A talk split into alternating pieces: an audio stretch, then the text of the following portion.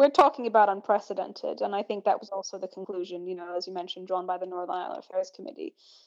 Could you do? Could you effectively have almost everything done away from the border? Yes. Is that how everywhere it works everywhere else? No. uh, so this this is I think that's why you need some humility when saying, well, of course you can do everything away from the border. Yes, but I think understand the nature of what you're proposing and how unprecedented it is. The referendum's been held. The letter has triggered Article 50, uh, Britain's decision to leave, and the process is underway. Brexit means Brexit and we're going to make a success of it. It is not in our interests to see the Republic of Ireland do anything other than prosper. We cannot agree to do this unless we have firm guarantees that there will not be a hard border in Ireland. Hello and welcome to the latest instalment of Paddy Wants to Know Brexit. Today we'll hope to get through three T's, uh, transition and trusted traders. Uh, to get through that, I'm joined by my co-host uh, Brian Mahan. Welcome, all, Brian. All of the alliteration there, Jack. We're recording this um, before the council meeting. So why why are we talking transition, Brian? What's the main point from the transition period is that uh, even though Britain technically leaves March next year, 2019, uh, transition will the transition period, a standstill transition period where basically not an awful lot will change. Will go through until the 31st of December 2020, when is which is when the UK will actually fully, in theory, be gone, and they will have, everyone hopes, a future trade agreement also signed. So instead of transition period, it should really be just nothing changes, except they can't make any decisions or have any contribution to the decision making process. That's kind of where it gets a bit interesting, I think, because the EU have actually said that the UK can negotiate, sign, and implement trade deals with other countries around the world. Now, this would look ostensibly like a, a quite a, a big deal for the UK, but I think this is a no lose situation for the EU. The UK gets to negotiate, but who's going to sign anything with them when no one knows what their future relationship or access to the EU single market will actually be? Yeah, and I mean, in terms of implement, like it'll come into play once they leave. Yeah, but what country in the world or other trade bloc in the world, you could argue, would want to sign a deal or would be in a position to sign a deal when they themselves do not know what the UK's future trade relationship with the EU will actually look like. What will their access to the single market be? So, with all of that uncertainty flying about, it seems highly unlikely that the UK will strike a trade deal in this time. To say nothing of the fact that a trade deal on average takes around four years.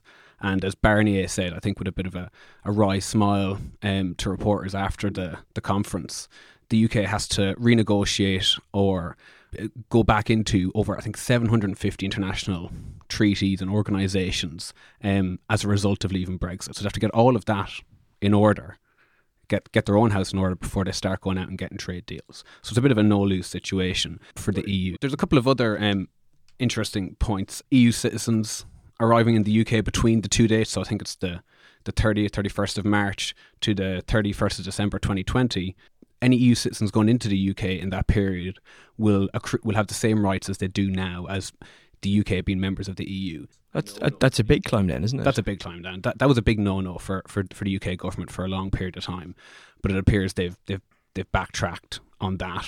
And, and another interesting point within that is fishing was, funnily enough, a, a, a really big issue. Sorry, was that the first time someone's ever said interesting and fishing policy in the same? Well, we're going to discuss it on our podcast in a future date, so we'll make sure it's really interesting.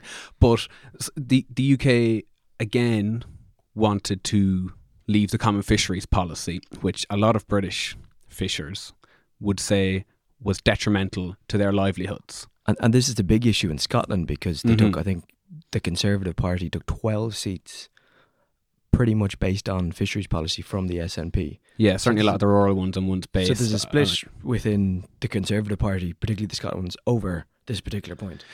As you say, Jack has uh, annoyed, uh, shall we say, a lot of uh, Scottish Tory MPs. But I also think Nicola Sturgeon has come out and criticised it as well. So there, there's that, a lot. That of, wasn't a fish reference there, was no, no, no, she's actually called Nicola. Okay. Yeah. Uh, terrible, terrible jokes, listeners. Broader point worth noting the document itself was divided into three colours green, white, and yellow. Green was fully signed off, Yellow was there's some language to be worked around in, and white was there's no real agreement uh, at the moment on these issues. But what we're looking at here now. Sorry, just on that point, because some Mm-hmm. troll who's familiar to both of us actually um, said that you know it was an opportunity missed and that the yellow should have been orange and they could have really the, uh, really, really hammered home the Irish issue. And on that very point, um, the issues around the border in Northern Ireland were, were all fully white in the main. There was very small parts of it green and yellow, but in the broad strokes of it, it, it was white. And that effectively kicked the can down the road for another, you know, six, seven months, um, which give people time and space to try and figure out what in God's name they're going to do about the border. But it, it certainly hasn't solved it. And I mean, we, we talked about the sort of the, the seeming compromise in both sides. We're going to listen now to some of the reaction, and then we can just talk around this the so-called backstop option and what it actually means. And I'm happy to repeat again the draft legal text that the Commission has, has published, if implemented, would undermine the UK common market and threatens the constitutional integrity of the UK by creating a customs and regulatory border down the Irish Sea. No UK Prime Minister could ever agree to it. It is a text that no British Prime Minister could agree to. It has achieved the seemingly impossible of uniting the British Parliament against it. And I'll forget about the girl that said no. Then I'll tell who I want where to go. Make no mistake, both the United Kingdom and the European Union are committed to the joint report in its entirety. And in keeping with that commitment, we agree on the need to include legal text detailing the backstop solution for the border between Northern Ireland and Ireland in the withdrawal agreement that is acceptable to both sides. the backstop will apply unless uh, until another solution is found. But it remains our intention to achieve a partnership that's so close as to not require specific measures in relation to Northern Ireland.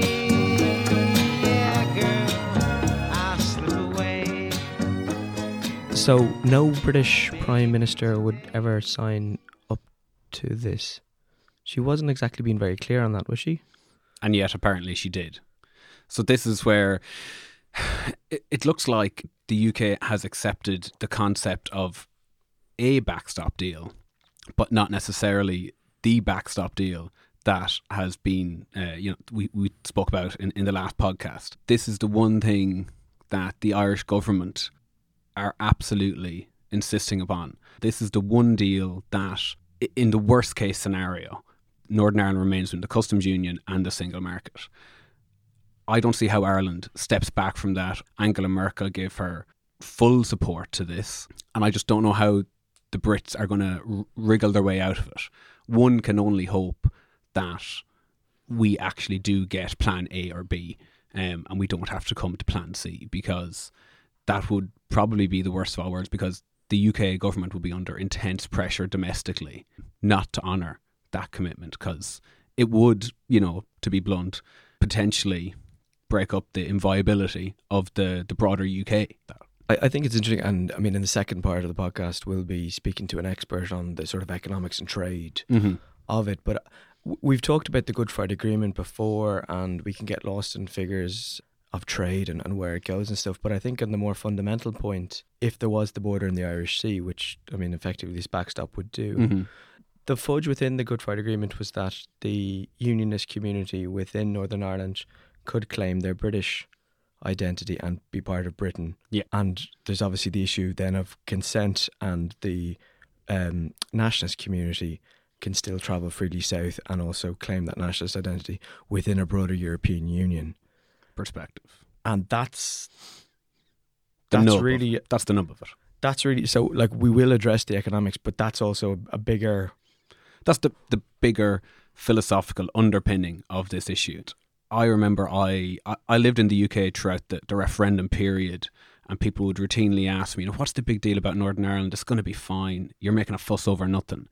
And just time and time again, I was just saying it's much bigger than you realize. You know, there's it's an ex- it's an existential question about identity, and ultimately that comes down to politics.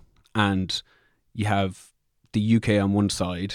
One could argue leaving on identity grounds, on control of immigration, on bigger issues than just economics.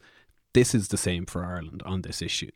Um, if I was the Irish government, I'd be a little worried though at the same time, because the longer we kick this can down the road, the more pressure there is from all the other member states and their business communities and their local groups who are also worried about Brexit to get a deal and have some sort of border on the island of Ireland. And the, the closer we get to October, when we need to wrap this up and get it through all the parliaments around Europe, the more pressure inevitably will come on Ireland. I mean, I think the sympathy then turns to resentment. And yeah. um, we'll take a break there. Um, and next, we'll be talking to an expert on trade. When we leave the European Union, we won't have to impose any border. Uh, the problem here is that uh, the British government's stated position uh, in December and still now is that they want to ensure that there is no border uh, infrastructure between Northern Ireland and the rest of Ireland, that there is no barriers to trade between Northern Ireland and the rest of the United Kingdom, and that the United Kingdom is leaving the customs union and single market. Those three things are simply not compatible. Those three things are simply not compatible. But if we do, that's what the European Union wants, and we go along with it. The losers will be the Republic of Ireland. The economy of the Republic of Ireland would be in very bad shape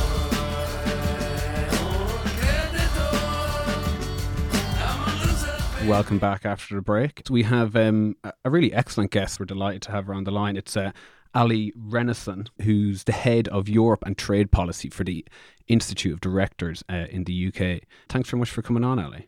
Sure thing. Glad to be here. Allie, you are actually in, in Northern Ireland today at a, a workshop kind of on what's the state of play with Northern Ireland in regards to negotiations and what the possible solutions are.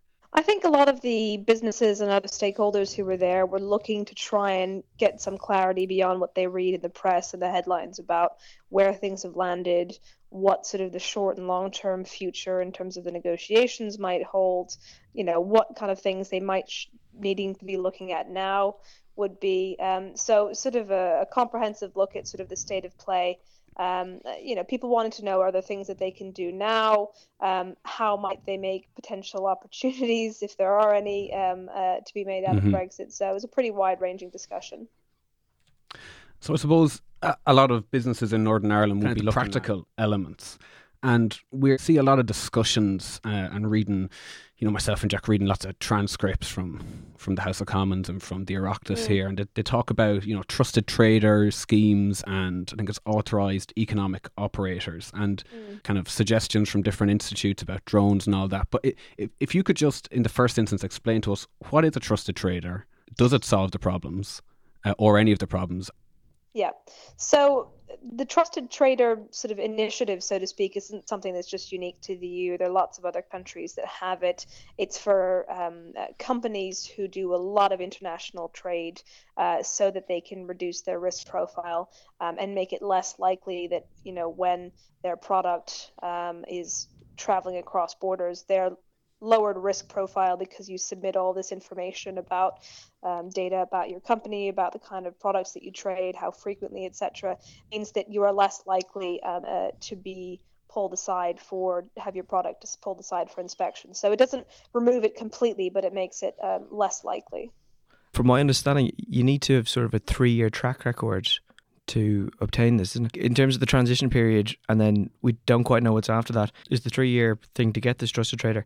Is that after the transition period when the new rules will presumably come in?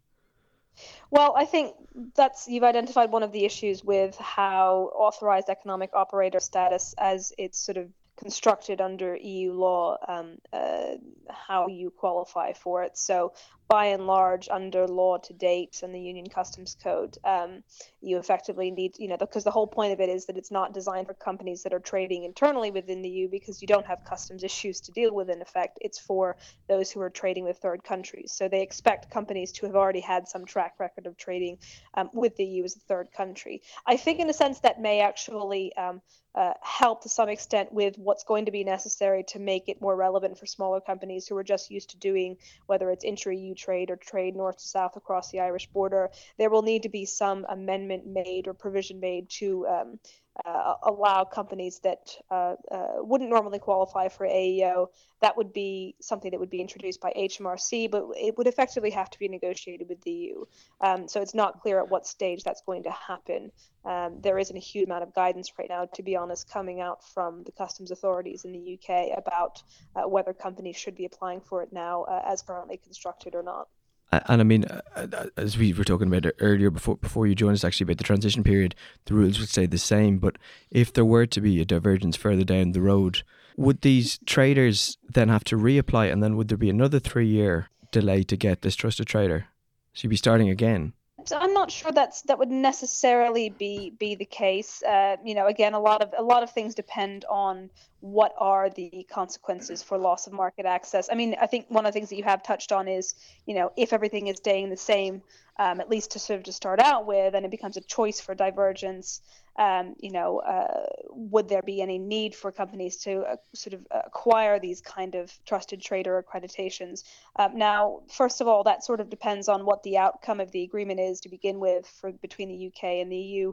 Um, but as far as we look at it, I mean, one of the reasons that you get these sort of trusted trader accreditations um, is less to do with, let's say, divergence relating to um, uh, regulatory issues, but more if your um, company is based in a country like the EU, will, uh, like the UK, that will become uh, part of a different customs territory to the UK, to, to the EU. And as far as we know, the government does not want to and does not envision going with the backstop option that the EU has put forward that would um, have Northern Ireland stay part of the EU's customs territory. Then you would need to be uh, applying for it anyways. Um, so it wouldn't be a case of waiting to see where the divergence is. The assumption is is that you are going to have uh, sort of different customs territories between the UK and the EU, and therefore companies are going to need to be itself. So you have the application fee. You probably have to train somebody up. All that time, time is money. You know, all of these costs add up for small, medium sized enterprises, and I just wonder how much of an impediment is that, and would one would imagine the UK government would be offering training or subsidies um, or incentives or tax breaks for companies to do this. Uh, do any of these exist yet? Uh, not really. I mean, it's interesting when you think about the fact that actually the vouchers that are being provided by Intertrade Ireland are effectively, even though they're open to Northern Irish companies, are effectively being funded by the Irish government because it's only the Irish government that's actually set aside specific earmarked money for Brexit planning and preparation, at least for, for companies themselves. Um, we know that the UK government has set aside general preparation money, I think, for government expenditure. Um, but we we've already we called on the government uh, last year, um, going into general election for whatever government that was formed, to uh, bring forward either a sort of voucher scheme or allow sort of Brexit preparation to be tax deductible against, you know, for the, basically be treated like a research and development tax credit um, uh, because we think that's an important way of sort of um, aiding and assisting companies in their preparation. So, I suppose building on that, what is the kind of the IOD position on kind of Northern Ireland, and what do you think are kind of realistic solutions uh, or movements towards getting a deal in place? What's the IOD position on that? Well, we, I mean, I think the where we stand on it is that you know any solution should be as UK wide as possible, but the way in which that we've sort of made our positions clear is to say, you know, instead of making it a choice between, um, you know, uh, north and south border and east west, we think that the UK um, should stay in some form of limited uh, customs union with the EU. So effectively, when you look at things like um, uh, what are the biggest challenges that um, companies would face outside of a customs union, both in terms of physical movement of goods, but also in terms of um, general costs to uh, doing trade across borders, you find that some of the biggest issues relating to the application of rules of origin to prove that your your goods would qualify for any sort of preferential or continued preferential tariff treatment with the EU. Sometimes the cost of proving that, particularly sourcing all your parts, outweighs the actual the tariff savings. So people end up, you know, it renders a tariff-free deal effectively meaningless for a lot of companies. And for yeah. manufacturing, that's the biggest issue. Um, it's still it's still an issue for some agri-food companies, um, but you're less likely to have parts coming from all over the world, particularly with perishable items, than you are with manufacturing, which will have, so, you know, whether it's chemical compounds, things coming from all over the world. So that's why we've said that we think that the UK should stay in a, in a, in a partial customs union similar in scope to what Turkey has. So Turkey, actually, point I was going to come to a, a customs union. So are you nearly more aligned with where the Labour Party is at the moment? I don't think to the same extent because we, you know, where the Labour Party, what the Labour Party is asking for is a totally comprehensive customs union that would cover all goods, um, uh, and we think is a compromise because um, it's not clear whether how that would work in respect of the UK's trade policy going forward. We do think that there is an asymmetry in the Turkish relationship, but that it's soluble if it's just limited to um, uh, manufacturing products because they're pretty low. The issue becomes if you're in the agricultural sector and the UK the EU negotiates so that you have to open up your markets to um, uh, uh, third countries, but not necessarily having that immediate reciprocal access, that would potentially become quite unsustainable from an agricultural point of view because then basically people have huge access to your markets and not necessarily automatically reciprocated.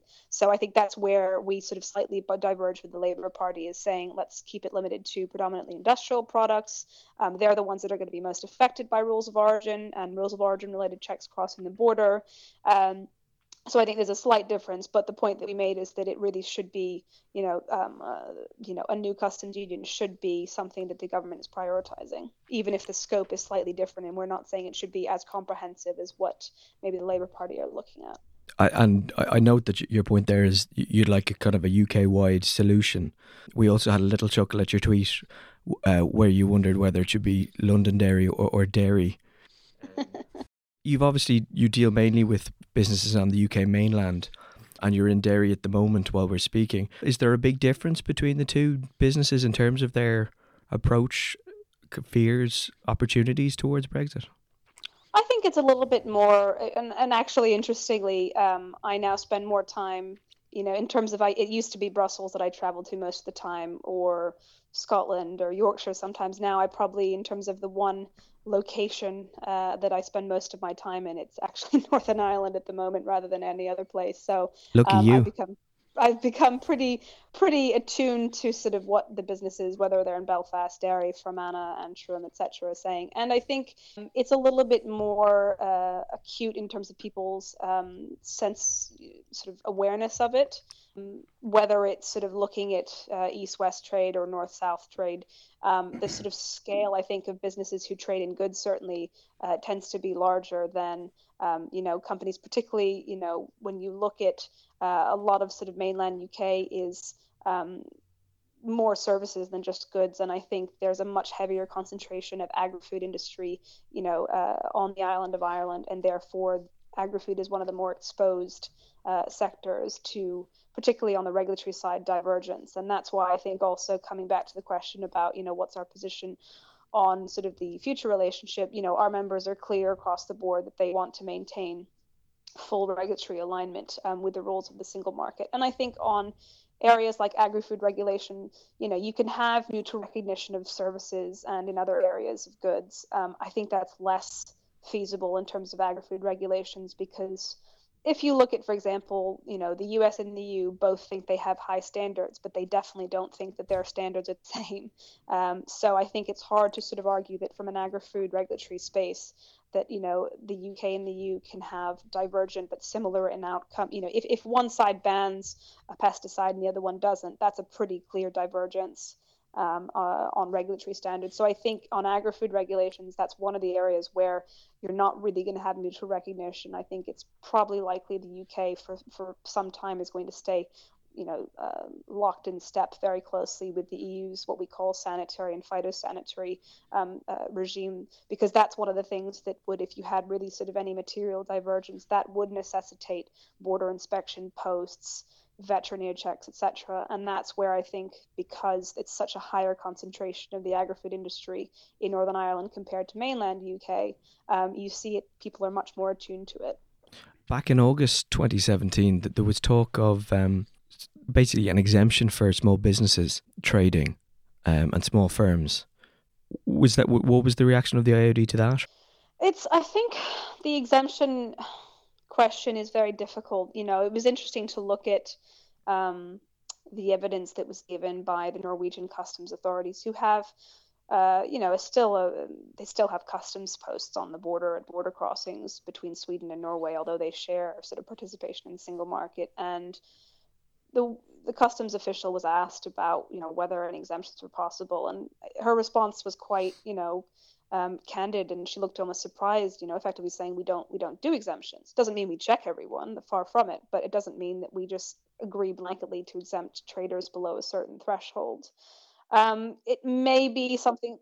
It, it may be something that's more relevant for because of the political sensitivities. You know, it may be something that the EU does need to look at, but their response will effectively be what's to stop big loads, um, you know, from being sort of divvied up into smaller consignments. Um, you know, so. But that's kind of the nub of the problem. Let me just ask you a straight question: Is there going to have to be some sort of checks on the border of Ireland from kind of your kind of policy perspective and from what you kind of you've a much deeper understanding of these issues than we do. Like, is is it just a reality? There'll have to be some checks. So it depends on the outcome of the agreement. Um, now, if you were to say. Um, if you know, I think there's more room for legal room for interpretation about what does alignment to the rules of the single market mean. You could ha- you could be outside of the single market but follow all of the rules of the single market for all intents and purposes.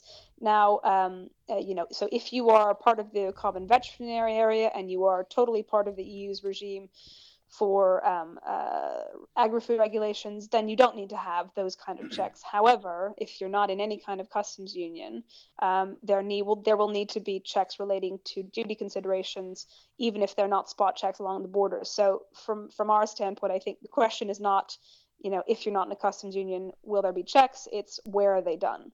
Um, and you can, you could conceive of doing them at commercial premises, for example. Um, that's a burden on business, uh, but you know, I think that is the trade-off. If you are that wedded to not having any physical infrastructure, um, no physical checks at the border, how far inland are you taking the checks becomes the question. One would imagine there would have to be a, a significant investment in Northern Ireland, surely, if for customs officers to kind of travel around Northern Ireland as opposed to there being one single yes, spot. Exactly.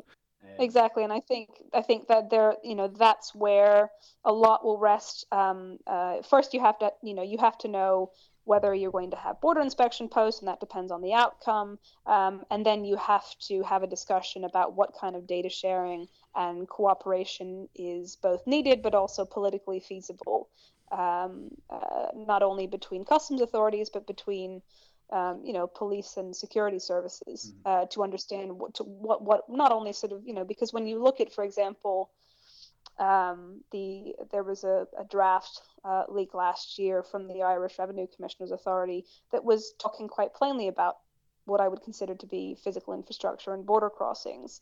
Um, now that is not necessarily the position of the Irish government and um, the police services of Northern Ireland. So you need to have that discussion, you know, happening between policymakers who are drawing up the the policy agreement uh, alongside the customs authorities, alongside the security services. So is it acceptable to have, um, as was suggested by the the Swiss, you know, wearing two hats or having Swiss customs officers going into Germany? Is that is that feasible? Is that acceptable? Um, uh, if you're doing it sort of across the Irish border. Um, and, and that's something for, you know, both sides politically to decide, you know, if that's what's necessary, is that acceptable? And, and recently, the um, Westminster's Northern Ireland um, Affairs Committee had a look at borders across, particularly across mm. Switzerland, as you mentioned there. And this magical solution to do with technology, I mean, they were quite blunt in saying it's not there yet anywhere. Mm. And you're talking there about the inevitability almost of a hard well, hard border or infrastructure at least. I know we're talking in the vacuum of we don't know what the final deal is yet. What's the optimum solution for, for the IOD in this? I think it was interesting to listen to Tony Buckley. He made a did an interview last year. He's in the sort of the I'm pretty sure it's the Irish Revenue Commissioner's office, and he talked about his dream. He had a picture of an unmanned border crossing in on the Swiss, I think Swiss German border, certainly on the Swiss border, and I think that's where people are kind of hoping that could you have something um, that doesn't have people on it, doesn't have cameras, but would somehow allow you to remotely monitor, um, you know, uh, the border for what people might deem to be sort of suspicious vehicles. Um, and a lot of that has, you know, would probably, I think the difficulty with um, the report, the sort of Smart Borders report put out by Lars Karlsson, is that, you know, it did have some interesting suggestions on where technology plays a role, whether it's on um, you know, advanced notifications. It's on um, uh, automatic number plate recognition. But at the end of the day, there was something that needed to have the technology routed through. So in his case, it was gates. It was e-gates for people. Yeah. So I think the challenge is, is how do you do this? Which I suppose just to clarify, wouldn't be acceptable um, no, it wouldn't. Both both the UK and the Irish government said um, it was very, you know, including the UK government uh, as recently as last week when they were asked about it in the House of Commons, said that it wouldn't be acceptable. It wouldn't meet the criteria of no physical infrastructure. So you're left with this question of how do you, you know, um, I don't think you can necessarily do away with all of the risk profile in advance. So how do you monitor? um, even if they're unmanned, you know, uh, um, uh, the border remotely, and how what what is it routed through? How is it filtered through? And I think that's where the data sharing and the intelligence sort of collaboration comes into the the equation most crucially. Is Northern Ireland is is kind of the the testing ground for what would appear to me to be not being an expert on this at all, probably the most innovative border oh, yeah. solution in the world we're talking about unprecedented, yeah. and I think that was also the conclusion, you know, as you mentioned, drawn by the Northern Ireland Affairs Committee. Um, could you do? Could you effectively have almost everything done away from the border? Yes. Is that how everywhere it works everywhere else? No. um, uh, so this this is, I think, that's why you need some humility when saying, well, of course you can do everything away from the border. Yes, but I think understand the nature of what you're proposing and how unprecedented it is. And uh, Allie, do you, do you think the EU might be a little bit suspicious insofar as if this option, which we've kind of quasi discussed this evening, can work for Northern Ireland, that the UK government turns around and goes, well, if you can do it over here with Northern Ireland with a land border, why can't we do it over here with Dover and with Calais and the the underground? I mean, I, I, think I can understand why they'd be concerned. I do think that it's worth noting that the level of challenges are fairly different between a land border and a sea border. So, um, while you could make use of uh, uh, trusted trader schemes, um, you know, which will be necessary anyways um, when trading goods across the uh, the channel, um, it's not going to be to the same extent of what would need to come for the land borders. So I think the two things are, are related, but not necessarily entirely the same. That you, you can't really apply um, the exact same rubric for what would be needed uh, at the land border to the sea border. It, it naturally involves more barriers, anyways, at the sea. Yeah, I mean, the land border is 310 miles long, whereas a port might be wide, but it's it's not. This the sea border also, and this is interestingly relevant to the question of can and should one do anything in terms of um, across the Irish Sea. You know, a sea is a natural barrier, anyways. It slows down progress to begin with, and so when you look at it from the point of view of what's happening at Dover, um, there isn't the same leakage, I think, that uh, into the single market, into the EU, that EU authorities would be worried about with the land border, because once you know the issue is is that once you get past the land border, it becomes a little bit more difficult sometimes to track everything. Um, rather than you know a sea, you're forced to stop, um, and and everything is checked off, and you still have that to some extent now. We've talked about all the challenges, and I think we do that all the time ad nauseum in Ireland. What are what are the opportunities in Brexit from the IOD perspective uh, that we hear about all the time from uh, you know large elements of the the Conservative Party? Mm. Depends. I mean, it's different business by business. There are some businesses um, who might think this is an opportunity to um, uh, maximize their access to the GB market, for example.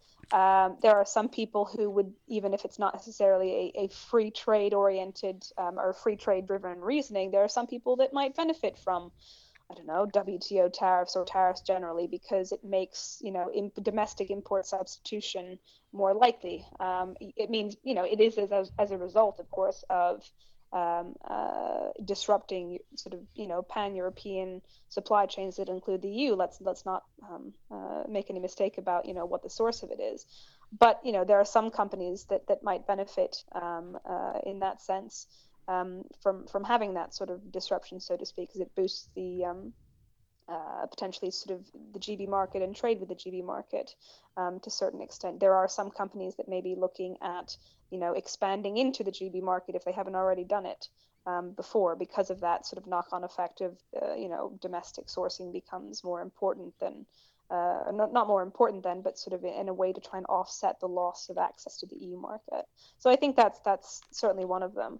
Um, you know, if you were looking at the regulatory question, is there scope for slightly more flexibility? Uh, you know, even though we're clear we need some pretty robust um, uh, state aid provisions, and the PM has said that, there are some companies who think that actually the way in which state aid law, even though the UK has driven most of it at the EU level, um, has been too exacting on tax breaks to boost regional growth, regional investment, etc. So there are some companies that would think that that's potentially a good thing if you have somewhat more flexibility in terms of how that operates.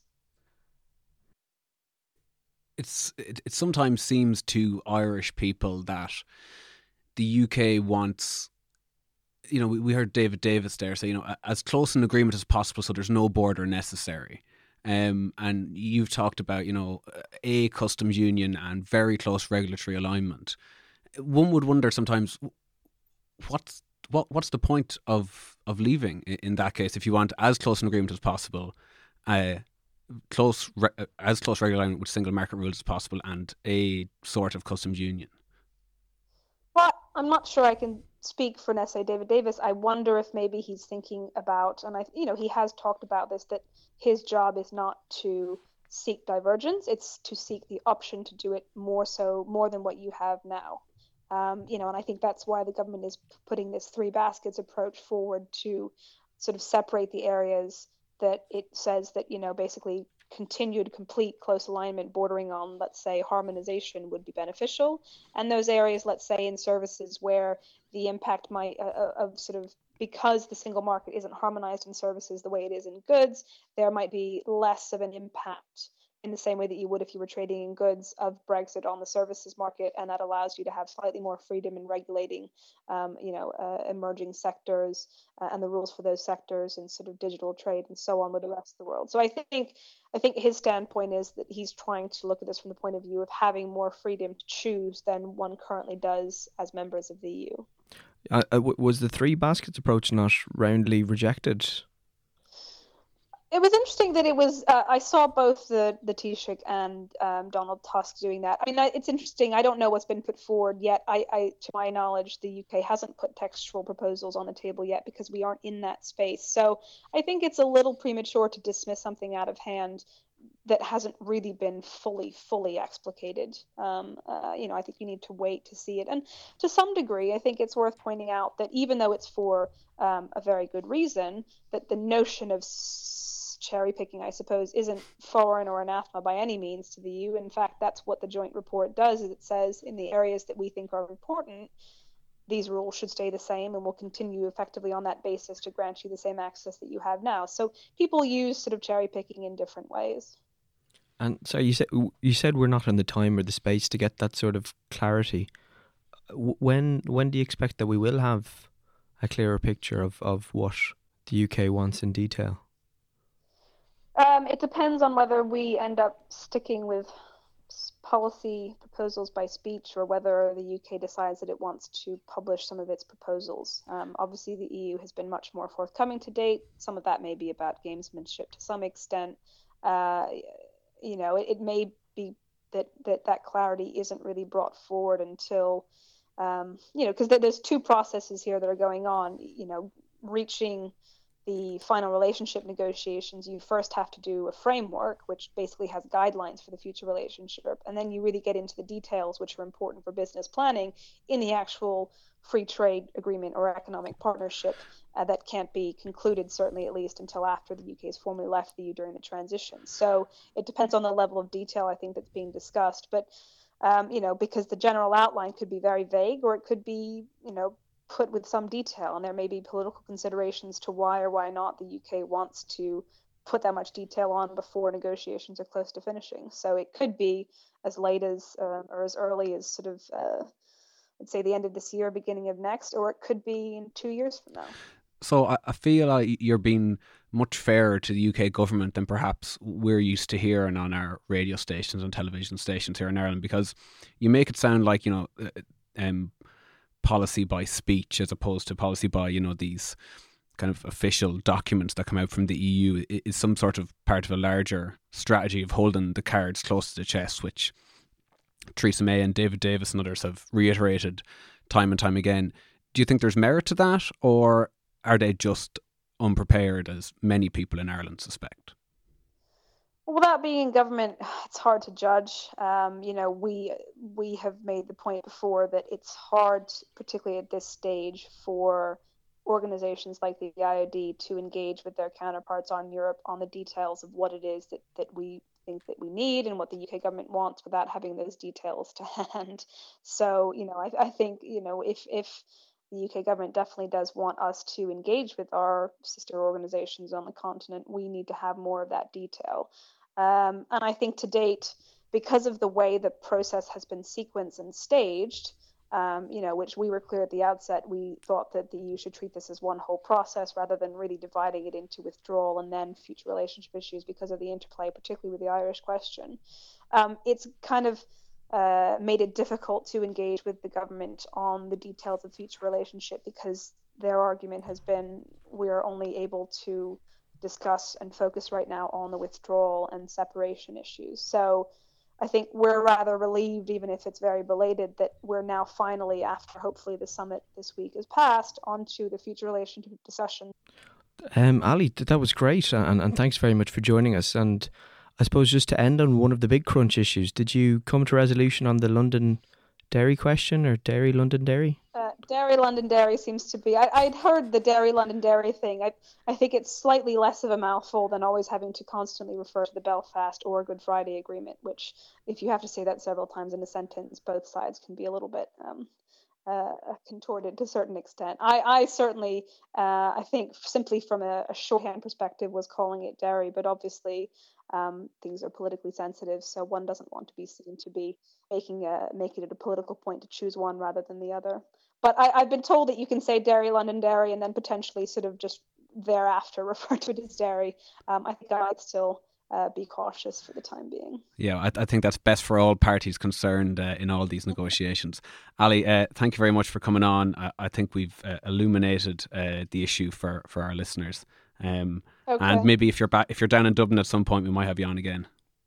Yes, well, I uh, as much as I've been to Northern Ireland, I haven't been to the south yet as much as I should be. So uh, like I do a lot of engagement with the Irish government in Brussels, but not enough in, in Ireland itself. So I think the next trip, which will probably be in a few weeks' time, will be and cover the south as well. In fact, I technically went to the south just beyond the invisible border just outside Derry earlier.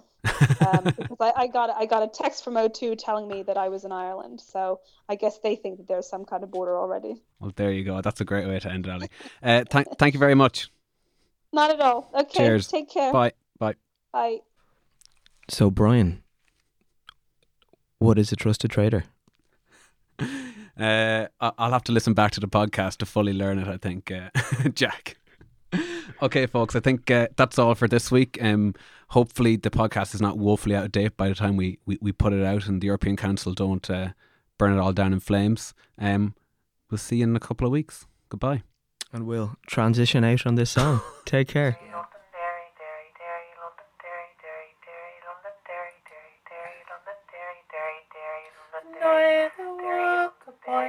after dark that's my point of view. Someone could break your neck. Coming up behind me, always coming and I never had a clue. And I, am live.